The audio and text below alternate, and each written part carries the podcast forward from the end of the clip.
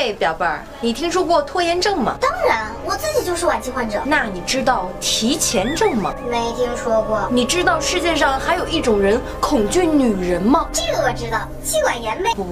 不是妻管严，是女性恐惧症。在我们生活的三维世界里，有这样的一群人，患有稀奇古怪的各种病。 提前症其实就是拖延症上了高速，只习惯迅速完成任务，但目的只是为了完成任务。患者常常表现为工作时总是率先完成自己的任务，我完成了。到家前15分钟，手里就准备好了钥匙开门。几乎所有的约会都早到。他们喜欢做计划，喜欢考虑未来。其实比起提前，用打勾来描述他们的行为更加贴切。据说某些无药可救患者已经按计划准备登月了。女性恐惧症。 顾名思义，就是恐惧女性。在他们眼中，女人可能是这样的。据说得了这样病的患者，常常表现为一见到女孩就会开始紧张、发晕，甚至神经错乱，陷入极端的焦虑之中。当然，更不敢跟心爱的女孩谈恋爱。苗，怎么了？啊，你看这里有个兔子，你看。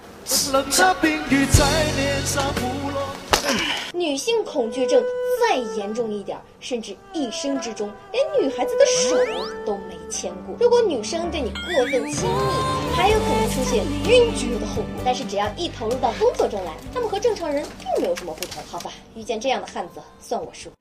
虚假希望综合症说的就是人们在一开始就将不现实的期待当作目标，尤其是这些不现实的愿望异常强烈时，会创造一些虚假的痴心妄想，来使自己相信这些愿望是可以达成的。据说新年是人们特别喜欢下决心的时间，让我来回忆一下，我都许过哪些心愿呀？情人节之前我一定要搞到权志龙。唉，算了，还是等到劳动节之前吧。没想到他这么难搞，还是端午节再搞吧。